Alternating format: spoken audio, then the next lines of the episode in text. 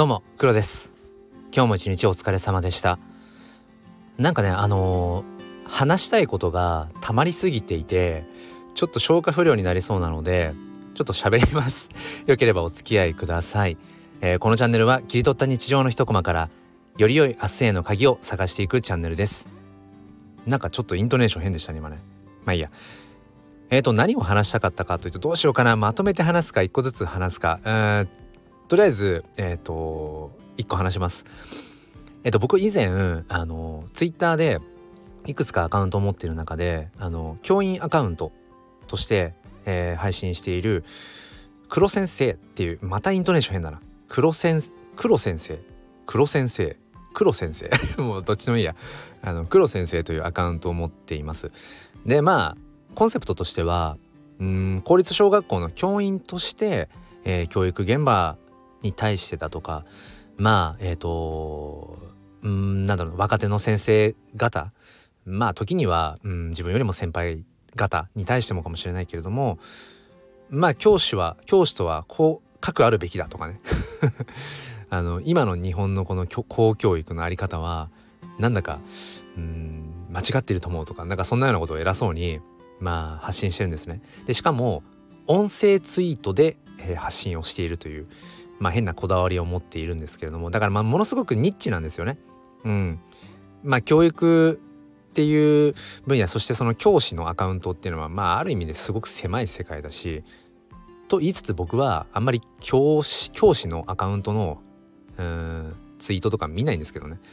なんかあんまりこう同業者が本当に同業者という同業者がうん何かこう物申してることにあんまり関心がないというのかな？なんかね失礼な話ですね本当にね。えー、すみません。少しお酒を引っ掛けていました。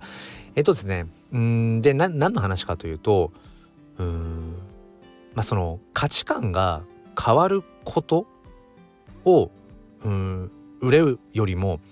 なんかその今自分が持っている価値観をきちんと認識していてそれを言語化できることの方が大事だよねって、まあ、要は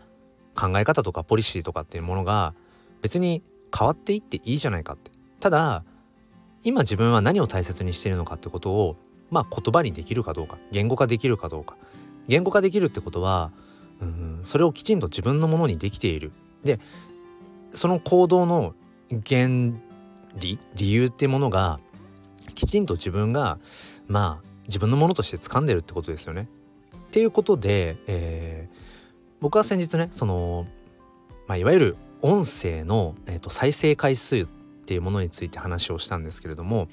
そのツイッターの、えー、黒先生というアカウントで、まあ、基本音声ツイートしかしないんですけれども、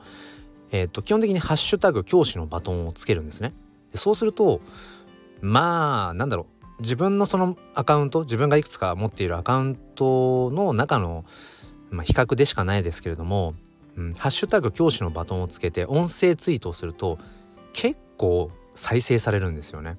うん。まあ基本100回以上は再生されてまあ行く時は200再生以上とか。で固定ツイートとかにしているものは今もう400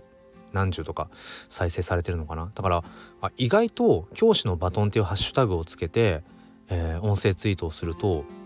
どういうアルゴリズムかわからないけれどもあなんか聞かれるんだなってことをうんまあこのアカウントを作って1年ぐらい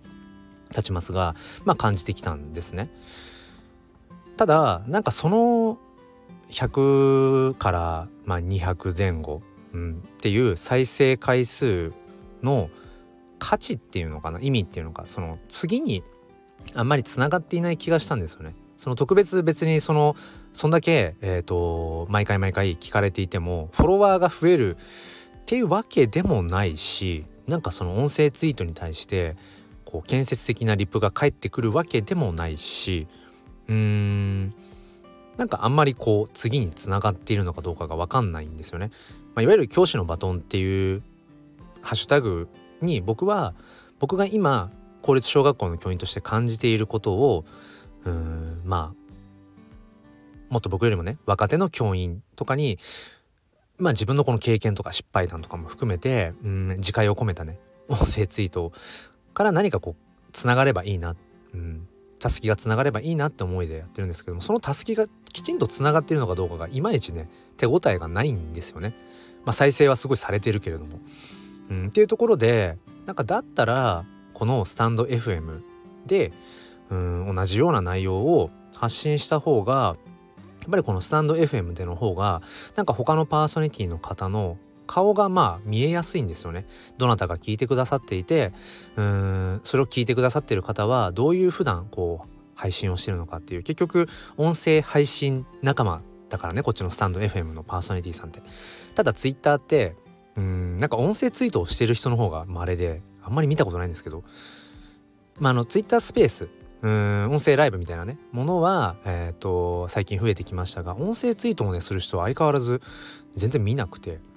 うん、だからなんか本当に一方通行だなって気がしてるんしてたんですよね。だからなんかあんまりそのツイッターの黒先生アカウントで音声ツイートをする必然性があまりないなーなんてことを感じてきてうーんだからなんかこっちのスタンド FM でうん、教育や子育てっていうことは引き続きしていけばいいのかななんて話をしていたんですがですが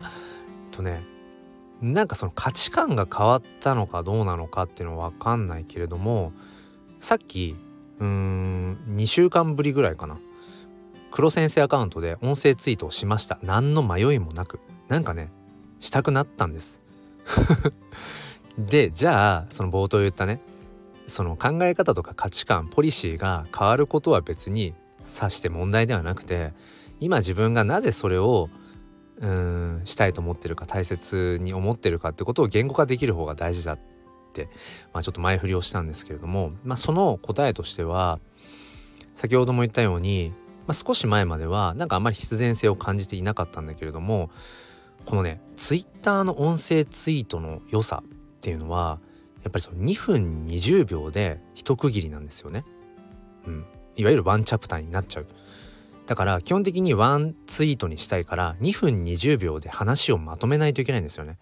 で僕はその黒先生アカウント以外にいくつか持っている、まあ、中でもそのメインアカウントの同じこのスタイフの、えーと、名前で同じ同じの黒っていう名前のもので、えーと音声ツイートもしているんですけれども2分20秒でやっぱりまとめるっていうのこれはこれですごく何ていうのかスリリングで楽しいんですよね。うん、である程度考えて喋んないとあっという間に2分20秒で過ぎてしまうので、うん、だからこの2分20秒っていうこのスタイフの収録から比べるとすごく限られた短い時間の中で、えー、話をまとめるっていうことがまたこのスタンド FM とは違った面白さがあるんですよね。で違ったそのトークスキルっていうのかな？が身につくなって僕は感じていて、うん、でついついこのスタンド FM ではなんか余談も混ぜちゃうんですよね。ついついこの時間が別にこの制限があるわけではないから、うん、まあそこにこのスタンド FM の前向きファインダーのチャンネルとしての良さっていうものはもちろん見出しているんだけれどもその2分20秒で話したいことを簡潔に伝わるようにっていうその世界観っていうんですかね、うん、そこがやっぱり僕は好きででそこかけるやっぱりその教員として、うん、本当に何だろう教育現場っていうある意味狭い世界の話を2分20秒に凝縮するっていうことがねやっぱりなんだろうなその再生回数がうんぬんかんぬんっていうことを置いておいてもやっぱり自分にとってそこに挑戦し続ける意味とか価値っていうものがあるなってさっき思ったんです。で迷わず、えーと、音声ツイートを、えーと、一つ、えーと、配信をしました。うーんでね音声ツイートって BGM とかをねつけられるわけではないし本当に、えーと自分の声だけしかも2分20秒一発撮り編集もできないしね一度つけたタイトルも編集できないしなんかこうサムネをつけられるわけでもないしね。でもなんかその本当にうんもう制限の中の制限。そこの中で自分っていうものを表現する面白さっていうのもあるので、えーと、ツイッターで音声ツイートをしたことないよという方はぜひぜひあのー、このスタンド FM で、えーと、日々配信をされている方であればあのー、たやすいと思います。ただね意外と2分20秒って短いのでご注意ください。ちなみにこの2分20秒ってえっ、ー、と秒数にすると140秒なんですよね。えー、ツイッターの文字制限って140文字じゃないですか。どっちも140なんですよ。これ何かねツイッター社のわかんないけどもきっと意味、うん、そこには哲学があるのかななんてことを、えー、感じています、えー、最後までお付き合いくださりありがとうございました、えー、説明欄の方にこの黒先生アカウント、え載せておきますので興味がある方は、え覗いてみてくださいそれでは明日も子供たちの未来のために僕らができることをあこれねあの黒先生アカウントとかえっ、とスタイフのすっぴん哲学で紐解く教育と子育ての時の、えー、決め台詞です。ではまた。